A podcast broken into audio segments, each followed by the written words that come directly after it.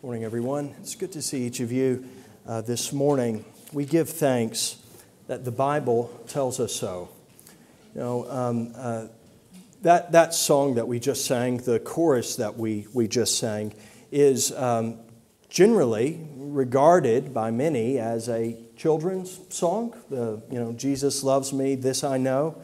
Um, Jesus said that we must become like children uh, that the kingdom is for such as children, uh, that we should seek, desire, and pray for a childlike faith, that our, um, our pursuit of um, the Lord should be with the, um, the trust and the commitment of a child. And um, I, I don't know, but it seemed that we sang that chorus uh, louder with greater strength and um, fervor because there's something about uh, whether we learned it as a child or much later as adults, um, that simple faith that Jesus loves us, that He loves me individually, and that we can have confidence and stand in that assurance because He has said so. The Bible says so. And the Bible is God's Word. It's breathed out by Him, and it is profitable for all things pertaining to life and godliness, and you will have neither if you do not know the love of Jesus. We give Him thanks that we do know His love and that we stand in that love today. Let's pray and commit this uh, message and our response to it to the Lord. Let's pray. Father, we thank you for your word. We thank you for the opportunity this morning to gather in the name of the risen Savior, Jesus Christ, to stand in confidence and in assurance. Lord, we thank you that however far we have wandered, you have not left us lost. We thank you that however um, uh, deep we have um, fallen, um, you have brought us up. We thank you that we who were far away, you have, you have brought us near, and you have done so by drawing near in Jesus Christ. Thank you for the cross of Christ. Thank you for the empty tomb. Thank you that uh, the right hand of the heavenly throne is not empty, but is occupied with one who intercedes for us. And so we pray, Lord, that as we, we gather now, that um, uh, the prayers of our Lord and Savior Jesus are heard on our behalf. Forgive us of our sins. Keep us in righteousness, the righteousness of Jesus. Help us to grow in the grace and knowledge of our Lord. And we pray that you would guide us now through your word by the Holy Spirit. In Jesus' name, amen. amen. Locate in your Bibles the New Testament letter of Paul to Titus and the first chapter, Titus chapter 1, beginning with this morning, verse 5.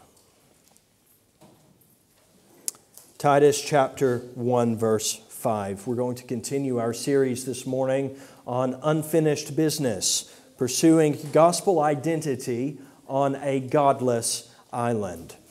Our island is a, a godless island, whatever gods it professes to believe. Uh, these are gods that lie, whether those are the, uh, the gods of idolatry or uh, the gods of philosophy, uh, whether that God might have a name and a form put to it, or that God might have instead some, some ism attached to it individualism, consumerism, or materialism, perhaps. We are in a context that is in rebellion against the Lord, that has rejected Him and His Word. And yet, our position, our posture should not, must not, cannot be one of helplessness or hopelessness, but rather a determined and enthusiastic pursuit of Christ and His likeness in our lives individually and in our life as a local church. And so it is with great joy that we dive into this series of messages on Titus and seek to learn about the pursuit of gospel identity, yes, even in our own godless island. Let's read from verse 5. This is why I left you on Crete, so that you might put what remained into order and appoint elders in every town as I directed you. If anyone is above reproach, the husband of one wife, and his, elder, his children are believers and not open to the charge of debauchery or insubordination. For an overseer, as God's steward, must be above reproach. He must not be arrogant or quick tempered, or a drunkard, or violent, or greedy for gain, but hospitable, a lover of good, self controlled, upright, holy, and disciplined. He must hold firm to the trustworthy word as taught so that he may be able to give instruction in sound doctrine and also to rebuke those who contradict it. May the Lord bless the reading and now explanation of his word. A stay behind operation is a military tactic whereby secret operatives or organizations are intentionally left behind in a territory that is overrun by the enemy. Think about it if our own nation in the, back in the 1930s and 40s had been uh, overrun by the uh, Nazi Empire. Assume for a moment that the Third Reich had been successful in their attempt to invade this island. And uh, in that scenario, the government, the British government, would have withdrawn, quite potentially. Of course, they would have fought in the, on the beaches and on the landing grounds and in the streets and all of that.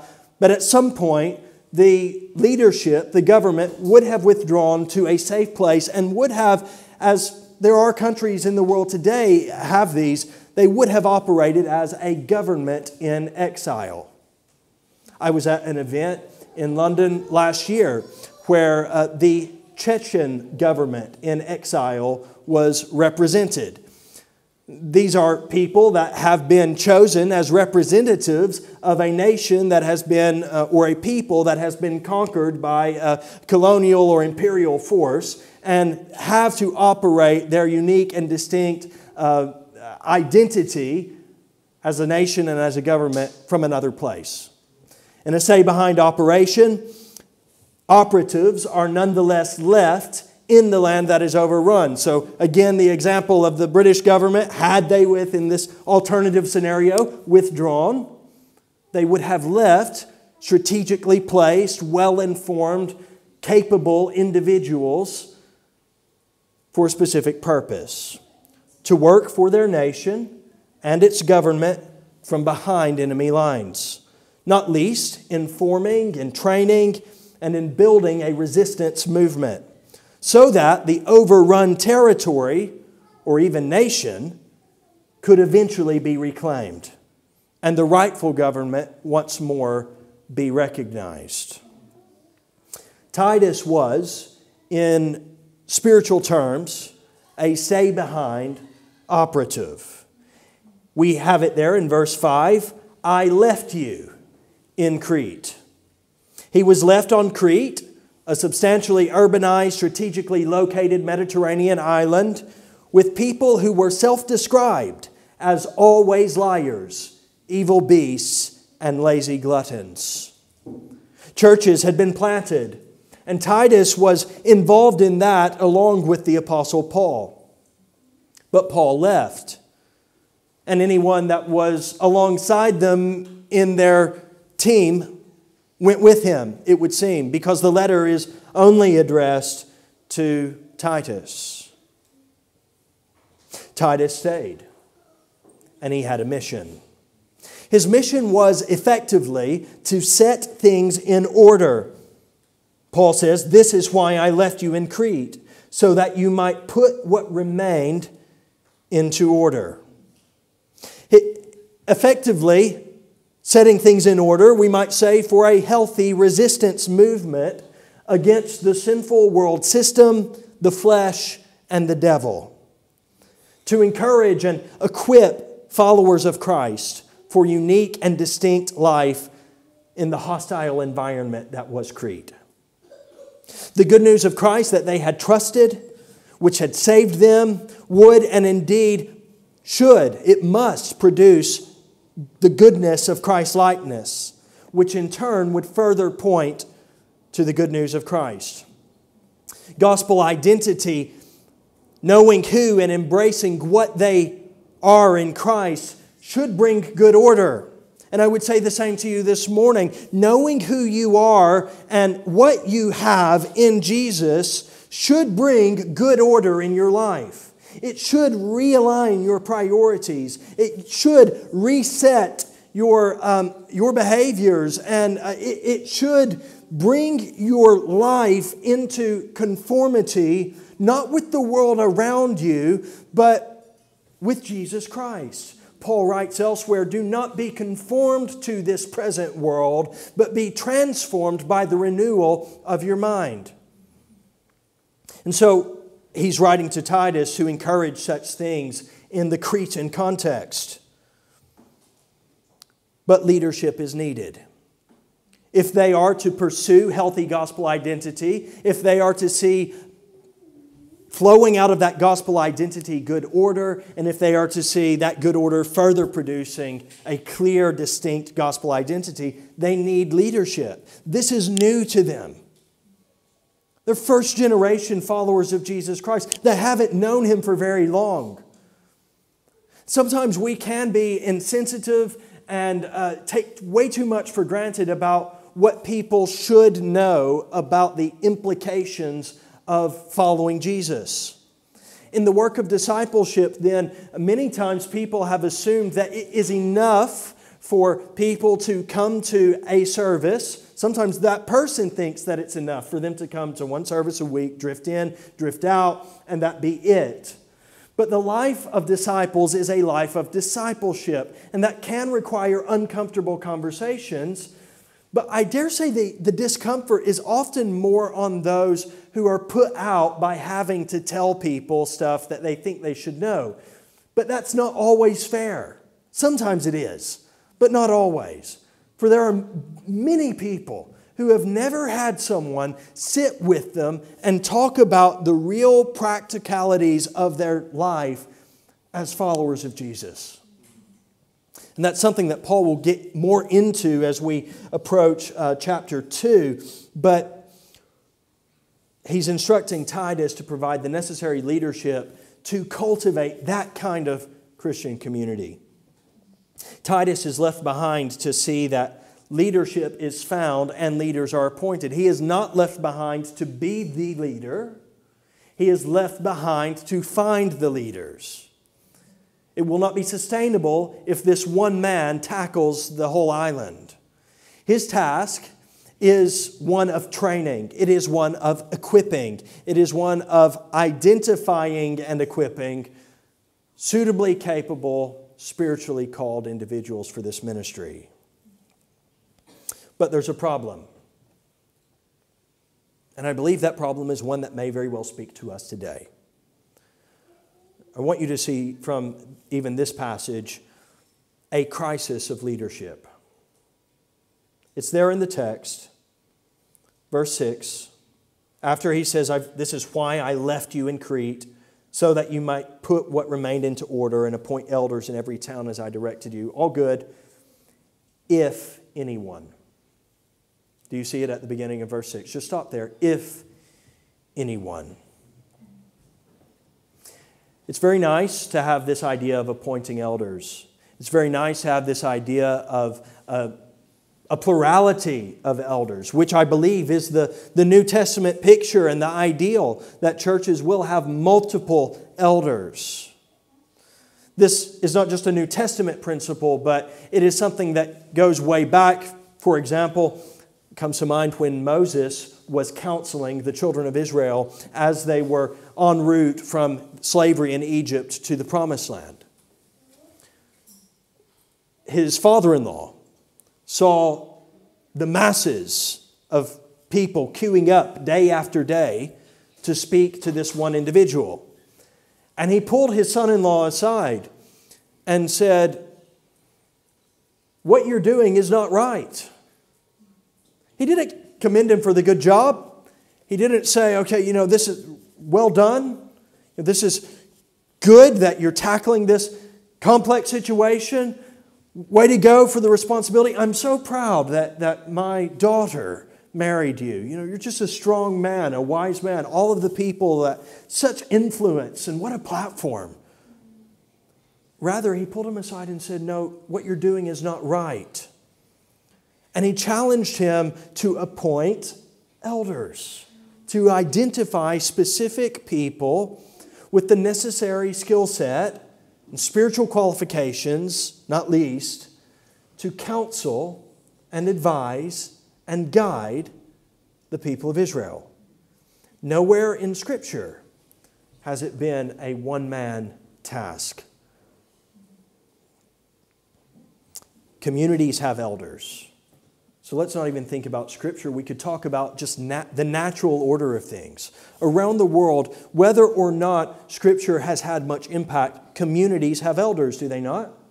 There are people in your families that, that, that you look to. They might not be immediate family members, but there's, there's a handful of individuals that you might say, we, we, we look to that person. Our family looks to them.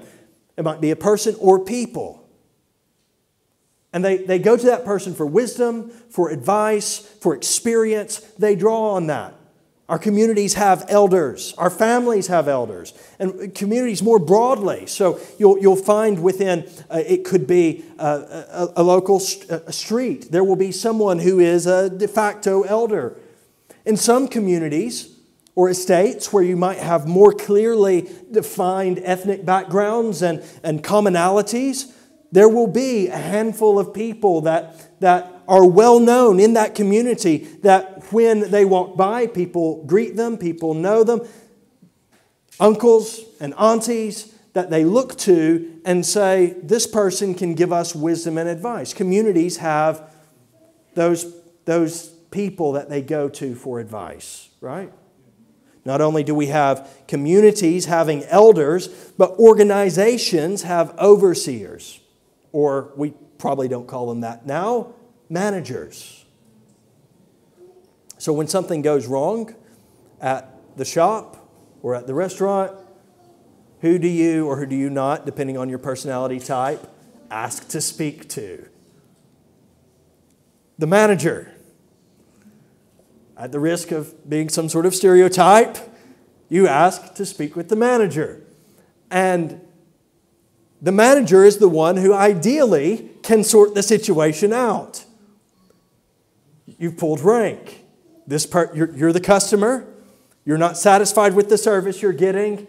Can I speak with your manager, please? It's always a bit awkward when you ask, Can I speak with your manager? And the person looks at you and says, I'm the manager. Afraid you can't be helped in those situations, which are far too common. But we know this natural order of things requires leadership. Communities have elders, organizations have managers. The individuals Titus is to help local churches recognize and appoint are some combination of both. They are identified in the text, and we'll look at that in a moment, as God's steward. Look at it in verse 7. An overseer as God's steward. So the concept of, of management the concept of um, maturity and wisdom, all of these things are wrapped up in this person or these people. But Titus may well have been troubled, and many who find themselves in similar places can even be haunted by those two words if anyone. Because what might pass for an elder in the community what might pass for a manager in the organization does not necessarily pass for an elder, overseer, commonly called pastor in the life of the church. Are you particularly interested in the private life of the manager at your local Sainsbury's? Not really. So long as things are ordered and they get their overpriced items sorted out and uh, make the necessary cuts to get things back down in line with where they should be, profiteering gets resolved, all of that. We, we don't really care. We don't even know their names, these faceless entities, but they're, they're people in management. We're not overly concerned about uh, the details of their lives. And yet, as we will see, we should be very concerned about the lives of such people in the church. When it comes to the elders in the community, sometimes those people are identified as elders for their experience, and their experience is not necessarily godly experiences. The old man who sits in, in, in the chair outside the shops on the estate that everyone knows, they know him because he has some kind of reputation, and it might not necessarily be a good reputation. He's an elder, but he is, an, is he an elder with good character? Is that why he has repute? Not necessarily. But people show respect nonetheless. That person's lived on this estate for, for years, decades, longer than any of us. He's, he was an adult before we were ever born and has a, a life filled with experience and knowledge. He knows what's what. So he's an interesting person to talk to and someone that we should be maybe respectful to. There's people in our families, are their lives always in great order? Are, are they always entirely sane? Are they not just as likely to send us a very dodgy WhatsApp message as they are to give really good advice? So we, we, might not care as much in certain areas of our life about certain details. But when it comes to the church of the Lord God, it's very important that we care about who is in leadership and yes, who is not? And Titus would have been put in the situation where he has to identify, equip, and appoint people for a specific weighty task to lead the fledgling churches of Crete in their pursuit of Christ likeness. But what do you do in an island where one of their own prophets has said, we are always liars. Think about the trust issues Titus would have had. He's mentoring someone, he's shaping someone, and he thinks it's positive, but then he finds out this person's been living a complete double life. So, wait a second. I thought, oh, but they're always liars. Or this person is, is professing faith in Christ and it all seemed legit, but then there's this other area where no, may, maybe he actually completely took us for a ride on it, even his profession of faith. There were other motives, there were other influences involved in that. What do I do? Who can I trust in a place where prophets of their own say, We are always liars? Can I even trust that guy? What about where there are evil beasts, where the very gods that they, they have worshiped are people who would transform themselves, myth of Zeus, who was born on Crete as a man and became a god through lies, according to their mythology, would transform himself into animal form with a view to ladies getting close to him as they might do to beautiful animals, and then sexually assaulting them. It's quite grotesque, isn't it? I mean, it's, don't think too much about it, please. It's don't want to come to church to have that put in your head. What do you do when that's the God they worshiped? And yes, Jesus is completely different. But what kind of person ever goes to that sort of God to start with and finds that worthy of celebration, worthy of worship and praise. That, again, back to the trust issues. It goes deeper than just they're liars. Lazy gluttons, they'll sit around, they'll, they'll feast, they'll feast and they'll drink to the point of vomiting, because that's actually the definition of, of, of, gluttony. They would have these um, sort of very, all of the combination of things that would have, they'd have these feast orgy combinations, and they would, um, they would drink intentionally to the point of vomiting, and then they would eat and drink more, and then do it again. And it was actually seen as almost sacramental, as uh, a tribute to the gods. It's disgusting. And Titus might have said, okay, I know I come from a Gentile background and I understand this world. Uh, this, this, these are my people, more or less, in some way. But as one who's following Jesus and has been sufficiently long enough to be entrusted with this great task by the Apostle Paul, he's pouring his life into people and he's like wondering, are they still doing that behind the scenes? Is that still going on? How do I know that they're actually going to do the job? How do I know that they're actually going to serve, that they're actually going to work as unto the Lord? To see churches planted and strengthened and grown and disciples made and encouraged. How can we prevent these local churches that have been started from becoming fronts for some other activity? a crisis of leadership, and it's real. Paul knows it. He says, if anyone is above reproach. What if you look around and you're, if anyone? You look and you wonder, am I the only one? A crisis of leadership. And as we uh, elaborate on this list of things, it, it will become more apparent how challenging it would be, even in our context to identify someone who fits the bill. The emphasis is not on some notion of calling, because there are plenty who might say, Oh, I feel called, and they're grossly unsuitable.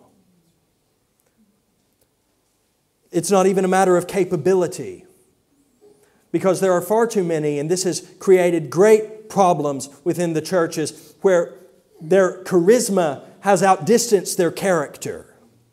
Their capability has, has surpassed godly characteristics. And we want people who are capable, absolutely. But sometimes you'll interact with someone and, and the red flags are going off left, right, and center. Is this a narcissist? Or is it just I'm not used to finding capable people who are, are also godly? Or are they, t- are, are they lying to me? These are, these are things that I felt personally. The calling's important, don't get me wrong. Capability is, is vital. When these things are properly understood, they're necessary, but the emphasis of the Apostle Paul is actually first on character. And if more attention was, was placed on character than professed calling or capability or charisma, then perhaps we might have avoided over the years of church history great pain and sorrow. I remember some, uh, someone was being very hyped on social media at one time within a certain segment of London Christians, and uh, I had never heard of the person, and everyone was talking about, oh, they were, you know, apparently dropping truth and all of that. So I, I, I, I had a look at what they were saying. I couldn't watch more than a minute. I didn't, the, the attitude of the person completely rubbed me the wrong way. And don't get me wrong, I like, I like someone who has a bit of fire in their belly, but that's not what was happening. There, there, there was something else that I couldn't actually warn anyone about tangibly because I, could, I couldn't actually put my finger on it, but there was an instinct that I had that there was something was really off about this guy. I didn't disagree with what he was saying. There was something that I, I, I, would describe it to someone as an arrogance, but they would say, oh, eh, they're just confident. There was something else going on. And over time, I began to hear things.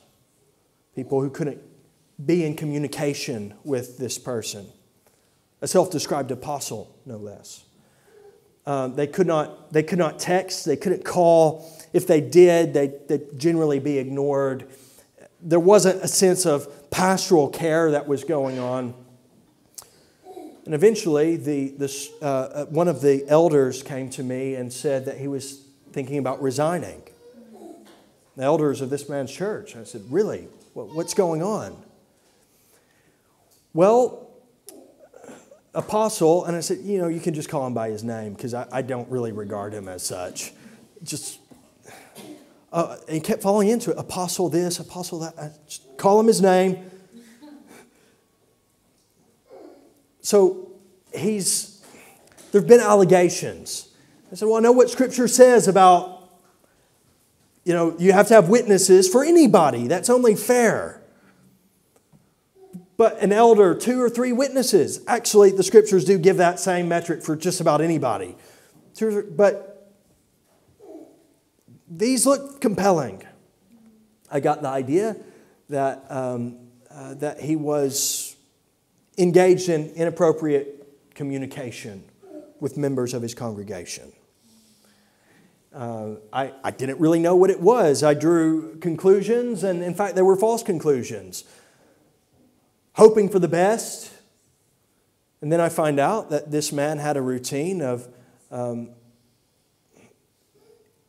sort of flirting, sexual communication, increasingly sexual communication with men in his church who were at the gym and through those experiences, through, through their Instagram or whatever, their documentation of their health journey, would um, communicate with them stuff with the guys in the church. Brothers,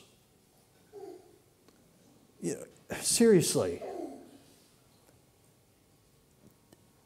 I can't even fathom writing you guys in that way. But if there were ever a hint, women or men, of me communicating inappropriately, call me out on it and bring it to someone else. This elder was saying, I'm going to resign because so why are you the one resigning?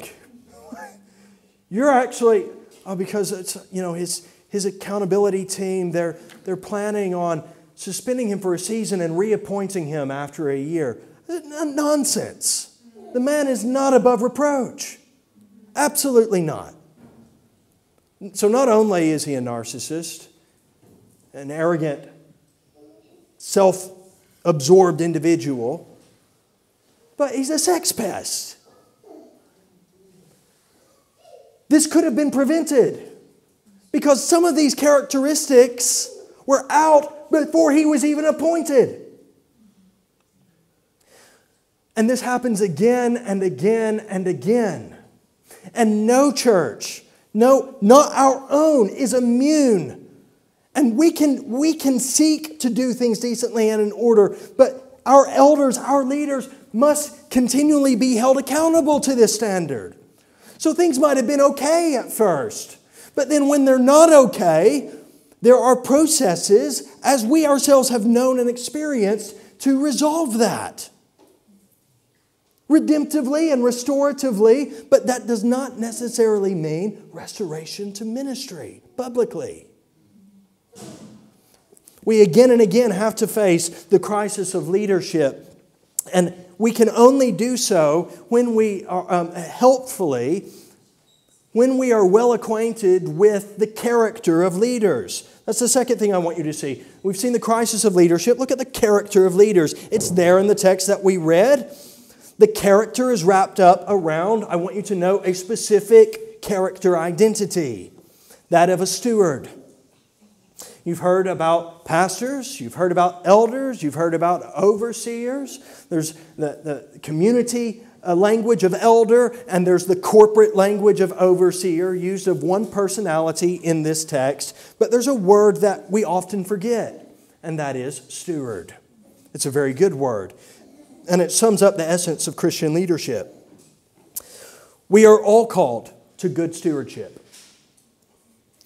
Being good stewards is a creation command. It's given as early as Adam and Eve. They were commanded to tend and care for the earth, responsibly harnessing and using its resources for the blessing and benefit of all. And this is a far cry from the abuse and exploitation that has been brought by sin. But we go back to how it ought to be, and we see stewardship entrusted to humanity. Scripture is filled from that point on with the concept of a steward and stewarding. The responsibility to be good stewards did not change with the fall. Work is not a product or a consequence of the fall. I hope you understand that. God put the first couple in a garden and told them to tend it. The discomfort, the pain, the, um, uh, the loss, the anxiety, all of these other things that we encounter in our work, those are products of the fall. Stewardship was given before the fall and it continues afterwards. But what is it? What is a steward? So, a steward is, um, in biblical times, was not so much a master, but a servant think for a moment of the difference between an owner and a boss or a manager. Sometimes they might be the same person, but not always. In fact, not often. The, the owner is completely different from, from the boss, the manager. The, when you ask to speak to the manager, is it the owner that comes out and addresses you? The owner is somewhere else They've delegated responsibility and entrusted tasks to these people through whatever uh, complex scheme they have in their organization. Oftentimes, not that different from like a, a family tree, and you have the owner maybe at the top, but they, they don't handle the day to day. They may not have a say very much in the day to day running of the organization. That's been delegated, that's been entrusted. And of course, there's the analysis that comes quarterly, and at which they look into how things are run and where things are at financially and so forth. So, a steward was the boss or manager in that equation. Now, think about us. The earth is the Lord's and the fullness thereof, but He has entrusted its care to humanity. We are stewards. We don't own the earth, the Lord does we are stewards, we're caretakers. But we mess that up. So, to ransom and heal us, forgive and restore us, God the Master of Masters, God the owner, in fact, was made steward in the Lord Jesus Christ who, when failed by our service, came not to be served, but to serve. And when he was done, Jesus would say what we could not to the Heavenly Father, as only a good steward could I glorified you on earth, having accomplished the work that you gave me to do. So, Jesus is not only King of Kings and Lord of Lords, but steward of stewards, the one whom all who are entrusted with stewardship must follow. He has entrusted stewardship of those whom he has called, saved, and gathered to elders or overseers. And, often these are called by the catch all term of pastor. And in the text, we see this stewardship worked out in different ways. Such a person is called to be a steward of the church. Titus illustrates that role. He has been left to put in order what remains on the island of Crete. In this scenario, he is a steward. Paul has left, and he's left Titus. Titus has been entrusted with the task of identifying and equipping suitably capable and spiritually called individuals for Christian ministry. This is incarnational ministry. It reflects the Lord Jesus Christ, who did not commute to us back and forth ever so often to set things in order, but came to us and was with us. He lived among us. Titus has left to be among the people of Crete and to serve them, to get to know them, and to lead them. In that incarnational ministry, he is to identify people from among the Cretans who can lead their churches. The role to which he is appointing them is one of spiritual maturity, leadership, and care. It is facilitative, organizational, collaborative, interactive, working for and with people, and supervising their work for the sake of accountability. The elder is not meant to do everything. That was never, that's not the elders in your life, I hope. The elder was meant to, as Paul says elsewhere, to equip the saints for the work of ministry. To, as things have been entrusted to him, to entrust to others. So, stewardship of the church. But furthermore, there's also stewardship of the family. Appoint elders in every town. If anyone is above reproach, the husband of one wife. What does that mean? Do you have a footnote in your Bible? I, I do in mine. One of these days, they'll actually translate it as, as it says in the footnote um, a man of one woman. That's, that's the most clear, most direct meaning, and it fits the context of Crete best. Some people say, well, clearly Paul is talking about he can't be a polygamist. And that's pretty obvious. Uh, the, the scriptural uh, model for marriage is one man and one woman for life. But what we have in, in, in this particular context is illegal polygamy. They weren't polygamists. So Paul is not calling out some practice of polygamy in this context. There are other passages we could go to to address polygamy. This really isn't one of them. Polygamy was illegal in the Roman Empire at this time.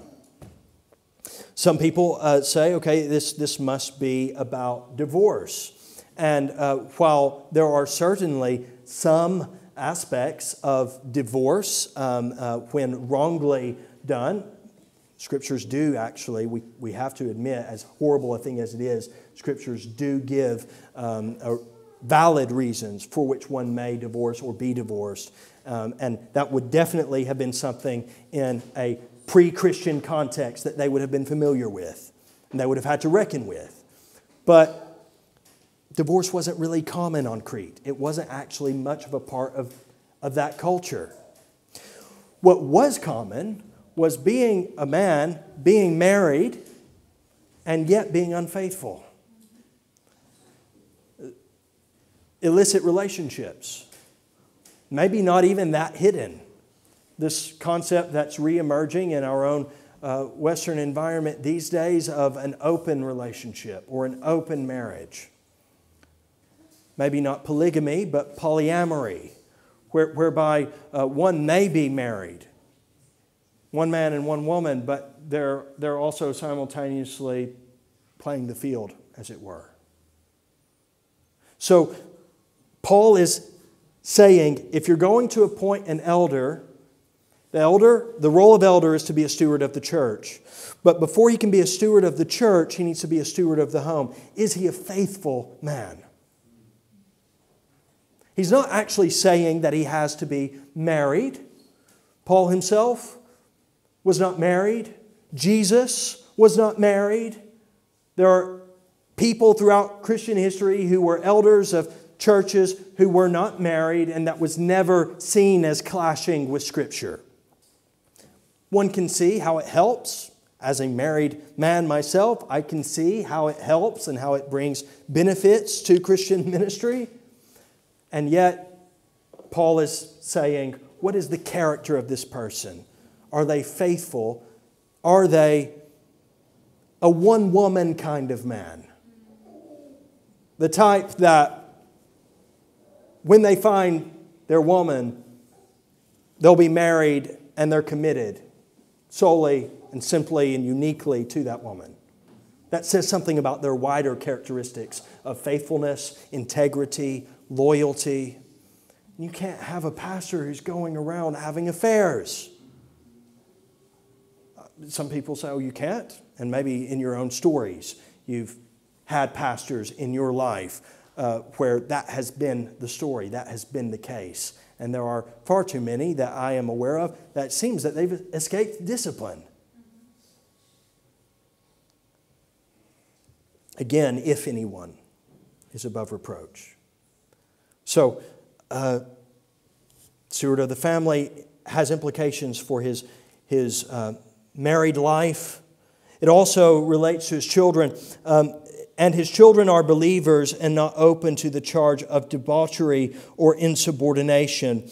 Uh, the, the rendering in the footnote is his children are faithful. That likely connects more naturally with what he says about them not being open to the charge of debauchery or insubordination. This is talking about wild, um, uh, undisciplined living. The idea of faithfulness here entailing stability. They're not crazy kids. And uh, we, we don't see anywhere else the expectation imposed that one's children um, will be born again because what control does the Father have over that at one level? And yet, I think we can learn something. Let's stretch ourselves, let's challenge ourselves about that for a moment. There are times where I do see things have gone badly awry in the life of a pastor's family where, and you hear the stories of the pastor has prioritized other things so much that his family's been neglected. And the children have maybe more or less been raised in a Christian context and yet led ultimately to reject it. There's a problem there. And I don't think we can always look at those situations and say the pastor is a victim of an unbelieving, unregenerate heart in their rebellious child. How do they parent? Again, in the same way, he's not saying you have to be married to be an elder. He's not saying you have to have children. Although people learn about the life of a person from whether they have children or not. Paul didn't have children. Jesus only had spiritual children. Paul only had spiritual children, people who had come to uh, discipleship under their ministries. Other people throughout Christian history as well. That's not something that can always be controlled. But what do we learn about the person and their ability to lead? And their ability to lead the church means very little if they cannot love and lead their families. That's what he's getting at. If he can't order his own household, he'll say elsewhere, how can he order the household of faith? It's a very important question. He must be a steward of the family. He, he needs to be completely committed to his wife. His children shouldn't be publicly misbehaving in wild, scandalous ways that are a discredit to him and his fathering, and thereby to the church. He should be faithful and trustworthy. Not only that, he should be a steward of himself. He, as God's steward, must, verse 7, be above reproach. Again, that's repeated. He must not be arrogant. He must not be quick tempered. He must not be a drunkard or violent or greedy for gain. Is it just me, or are there faces, names, situations popping off in my head? But always lurking behind those faces and those names of people who could have been or who were and wreaked havoc as a result, may still be doing so. There's my face and the concern that I seek in all of my life to be above reproach.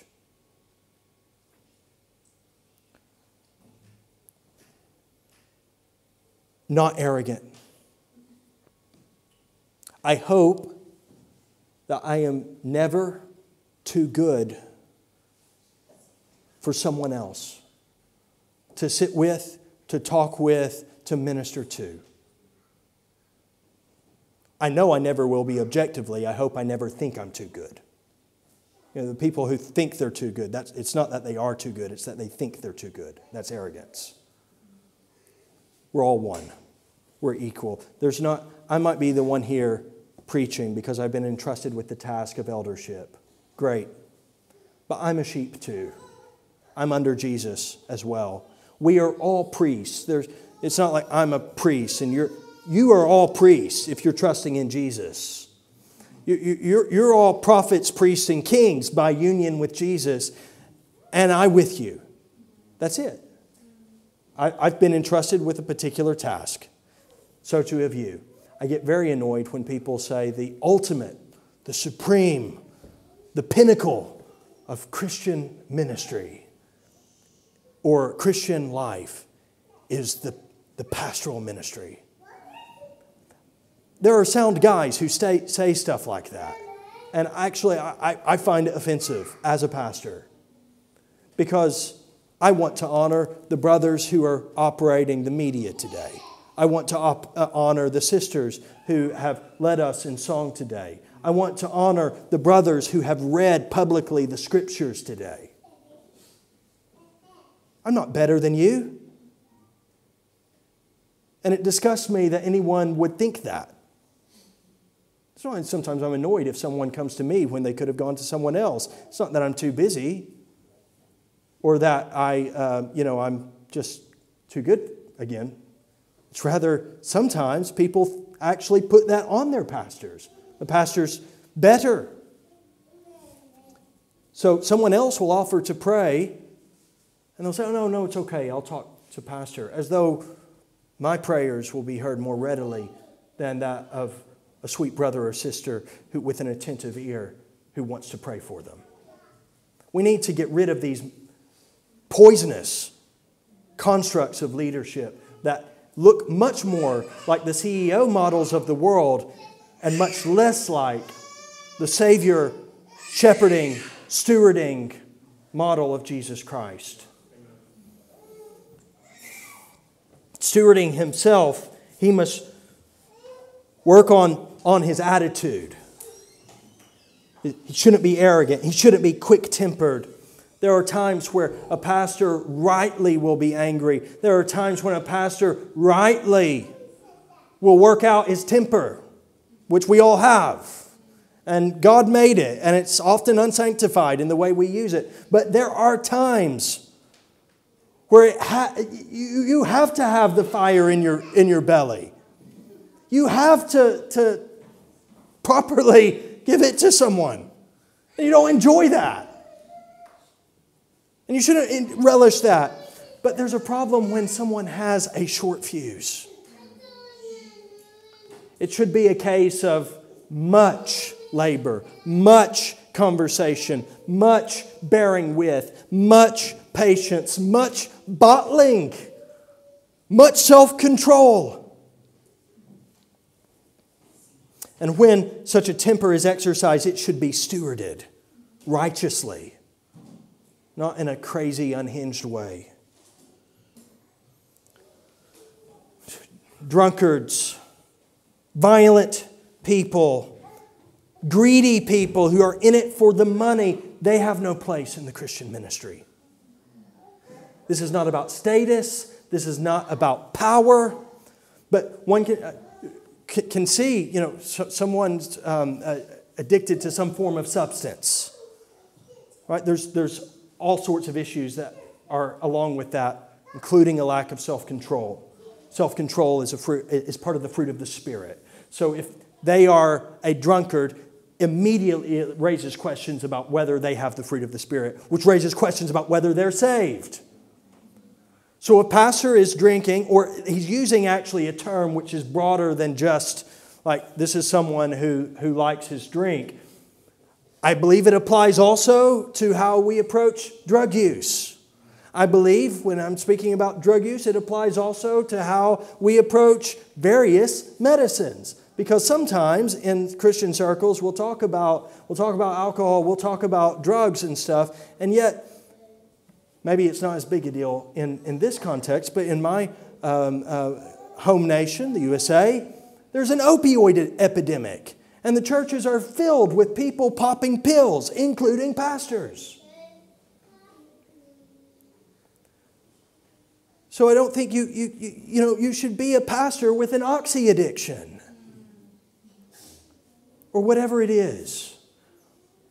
Self controlled, sober minded, clear headed. Look, there, there are some times where there are things that you, you just have to step aside. People need to know themselves. And so before they even become elders, there are people who need to say, Look, I have a residual sin issue that may be disqualifying if it's not addressed. The husband of one wife thing, oh, I have a porn problem. So I, I, I might should, we might should put a pause on, on um, uh, assessing for eldership or whatever. I, I, have, um, you know, I, I just, I don't have any capacity for leading my, my family. And I don't have kids, but I'm worried that I'm not going to lead them well. I, I don't think I'm going to really be that great at discipling them. Um, okay, maybe, maybe, eldership's not for you then. Uh, maybe, maybe, you know what, I know myself, I have a raging temper. I just, just like that. And I'm, I'm, some people, they don't actually know themselves in that way. They think, I'm, I'm just there's some things that need to be sorted out in this church, and I'm ready to get to it. Be very, very afraid of such individuals who think they can show up and change everything. Normally, that means coercion, and normally that implies using their temper. It definitely entails some arrogance. Greed the thirst for, for power, for authority, sometimes is more addictive than alcohol and drugs and various uh, prescription medications that one might be addicted to. And people get the same feel, the same high from, from authority, from what they get out of being an elder that other people get out of substances. And they might not be going around beating people up, they might not have a violent tendency, but as an elder, something that wasn't previously seen comes out where they're abusing people, they're coercing people, they're manipulating people, they're weaponizing their authority against people. And they become like the shepherds against whom Ezekiel preached in the Old Testament, who instead of leading the flocks, feasted on the flocks and exploited them a, a list of negatives, and it's very important that we come to terms with those things, but they are also accompanied by positives. They must be hospitable. That requires some level of engagement with people, some level of welcoming people into the life of the elder and the life of the church, engaging with people in that way. A lover of, of good. What is right, what is just, what is pure and acceptable to God, what is decent and kind, self controlled, which relates to all of that list of must nots, upright, holy, and disciplined. This is a person of integrity. This is a person who stands tall because they can stand tall, because they stand on the solid ground of the righteousness of Jesus Christ and they are pursuing Him in their life. Not burdened down by guilt and shame and, and, and, and their, their sins but knowing their sins are forgiven in Jesus, they're washed and they are living a life of worship for Jesus, not as a perfect person, because no one is, but as one who, who is walking in a general pattern of godliness that everyone sees. And although they might theologically say no one is good except for God, the community around them says that's a good man.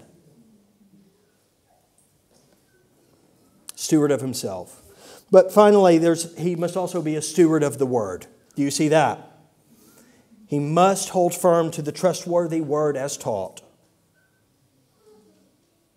so that he may be able to give instruction in sound doctrine and also to rebuke those who contradict it. It's interesting that some start where Paul finishes. They actually put right belief before right behavior. The problem is that the assumption is far too often made that if someone is solid or sound as a teacher, or they're gifted as a communicator of biblical truths, that they are qualified for eldership. And that is simply not the case. Paul is writing to Titus with the assumption that he will be appointing elders from among professing Christians. But what does their life look like? So we'll start there. They've professed right belief already. What does their life look like? And following from that, does it look like Jesus? Well, are they then faithfully communicating the word of Jesus? Will they hold fast to it? And will they do so even when it's uncomfortable? They can instruct and they can rebuke. Instruction in sound doctrine is, is teaching. Rebuking is, is for those who contradict, those who divide, those whom he later says are, are sowing discord in the church, who should be rejected. He has to have a spine. And that spine has to, has to be anchored in the Word of God, the truth of God. Right belief and right behavior, neither is optional. Paul elsewhere says, keep a close watch on yourself, which relates to your life, your lifestyle, and on the teaching. Unfortunately, in our circles, it has become far too common to look simply for those who keep a close watch on the teaching and they keep an ever, ever closer watch on the teaching. And it becomes narrower and narrower and more precise and more pedantic while their lives are in disarray or while they are completely incapable of leading, even if they might be decent enough. So we need to, um, we need to examine ourselves. We need to examine, you need to examine me and we need to examine those who would be elders or could be elders, not according to our personal preferences or emotions, but according to the Word of God. Not according to someone's giftings or capabilities, but according to the Word of God. Not according to what we would like or what that person says they would like or what they feel called to, but according to the Word of God. But there's something, something here that we all need to grasp, and that is a call to lead. We've seen a crisis of leadership, we've seen the character of leaders, but there is a call to lead. The, the crisis today is no less critical. The character of leaders, having gone through this list, we realize that that may really have narrowed the, the pool. So, what do we do? We're a church planting church. We've been committed for many years as Grace Baptist Church Wood Green, though we are not large or wealthy, to seeing new churches planted and dying churches revitalized. We have done so with the help that God supplies. Our recent Sunday afternoon series was all about church planting. If you missed out on being there in person, you can revisit those messages on, online on YouTube or Spotify. And get caught up. We do not wait till elders are in place to plant a church. I can't recall ever doing that. Sometimes we might have some idea of who might lead the church, but we don't wait till that's in place. We see an open door and we walk through it. Grace Church Enfield Lock is presently gathering under the pastoral care and oversight of Grace Baptist Church Wood Green and me as, as your elder it needs an elder or elders. They, they themselves need to have someone from their own midst recognized and appointed, but that person must be qualified, spiritually qualified. Well, we're not talking about academics here. We're not talking about courses that they've done. We're not talking about whether they're a nice guy and whether they can read the Bible and explain it more or less. We need spiritually qualified according to Scripture, people to lead that work.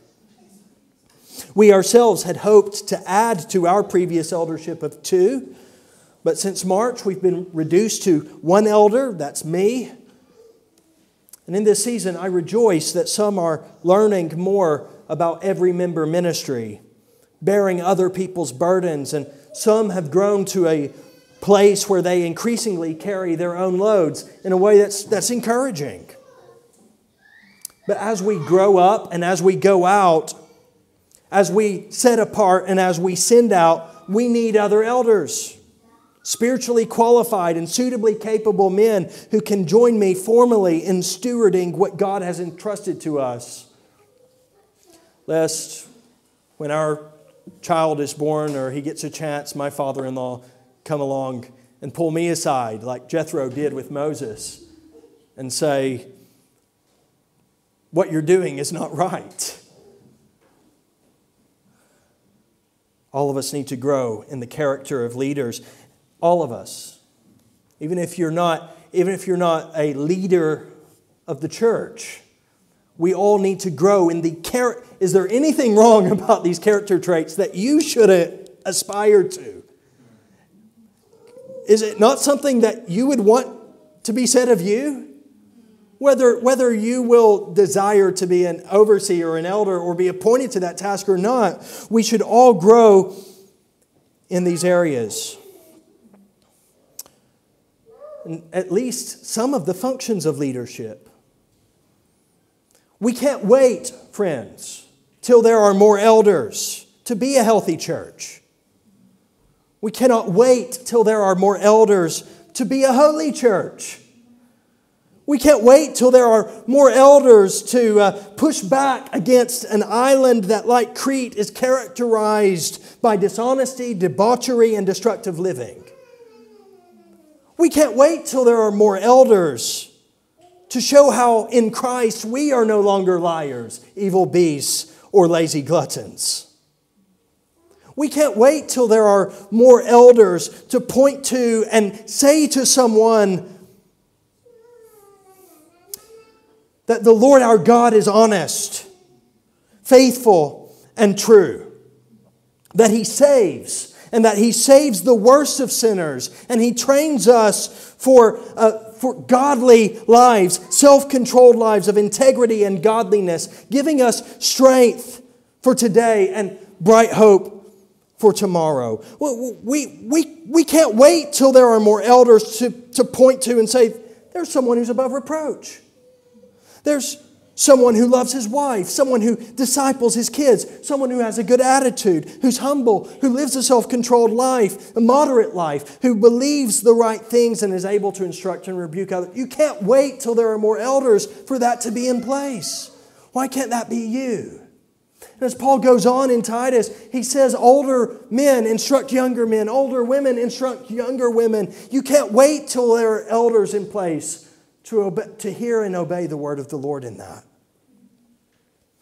We can't wait till there are more elders to stand up and tell the nations, I was foolish. I was disobedient. I was led astray. I was a slave to various passions and pleasures, filled with malice, envy, and hatred. But when the goodness of loving and loving kindness of God, my Savior, appeared, He saved me. Not because of works I have done, not because of anything I've done that's righteous, but according to His mercy. He washed me. He made and continues to make me new. He gives me the Holy Spirit. He makes me right with God by His undeserved kindness. He calls me His child. He makes me His heir. He promises me eternal life. He compels me to good works. If I'm an elder, it's because He called me and made me an elder. If, if I'm not an elder, it's because for some reason He didn't call me and make me an elder. But I will serve the Lord.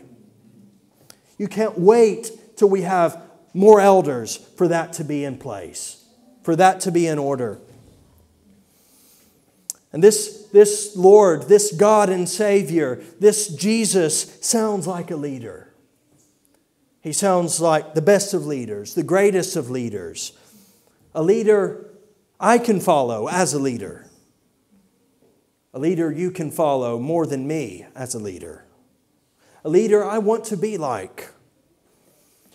A leader who, as we learn more about Jesus, says to us, convicts us, Maybe leadership is not about me. Maybe leadership is not about you. It's all about Him. So let's all of us lead in the areas in which God has assigned us. If He saved us by His grace, let's steward our lives to His glory. And perhaps there are some who will be recognized by others for the unique privilege and task of church leadership, even eldership. Amen.